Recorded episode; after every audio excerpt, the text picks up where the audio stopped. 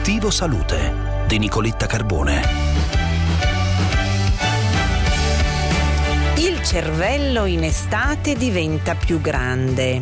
E questa è la conclusione a cui sono giunti i ricercatori del Hartford Hospital che hanno esaminato le scansioni cerebrali di 3.000 pazienti sani per 15 anni, scoprendo così che l'andamento della colonnina di mercurio modifica le dimensioni del cervello. A obiettivo salute il commento del professor Piero Barbanti, neurologo dell'Università Istituto Scientifico San Raffaele di Roma. Buongiorno professor Barbanti, bentornato.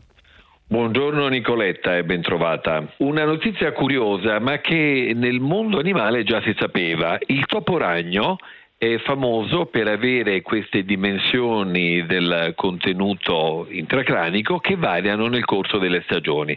Ora è stato fotografato anche nell'uomo. C'è un qualcosa di bizzarro.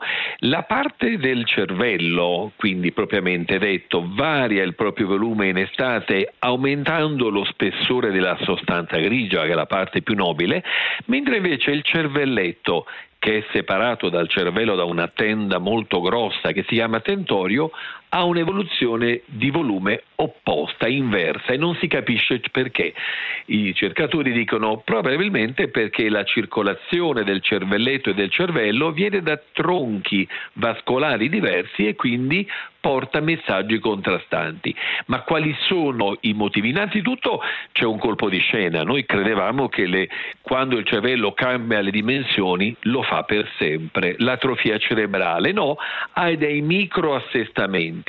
Sembra che ciò sia legato in particolare alla vitamina D che controlla tantissimo nella maturazione cerebrale ma anche il flusso sanguigno cerebrale e sdogana un po' un altro aspetto che i neurologi conoscono e cioè della stagionalità addirittura di alcune malattie neurologiche. Quindi un cervello che modifica le sue dimensioni in estate ma che proprio in questa stagione, in questo particolare momento dell'anno rischia anche di essere più affaticato caldo. Il caldo non è l'unico elemento, conta molto anche l'umidità, le cariche elettrostatiche, il cervello le recepisce pienamente e quindi abbiamo da un lato un effetto ultra positivo che è rappresentato dalla luce, positiva per l'umore, positiva anche per la cognitività perché aumenta il contrasto dei colori e facilita nelle persone che non sono giovanissime un buon grip, una buona presa esplorativa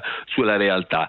Dall'altro la temperatura elevata e l'umidità che aumentano la trasmissione, quindi l'eccitabilità del tessuto nervoso e chi ce l'ha troppo eccitabile, pensiamo agli emicranici o alle persone un po' nervose, come si diceva un tempo, ne possono patire in senso negativo.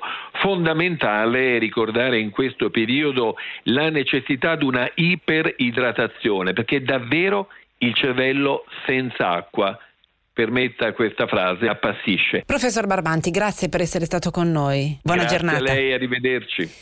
E per oggi è tutto, eh, io vi aspetto domani per iniziare insieme la giornata. Un saluto da Nicoletta.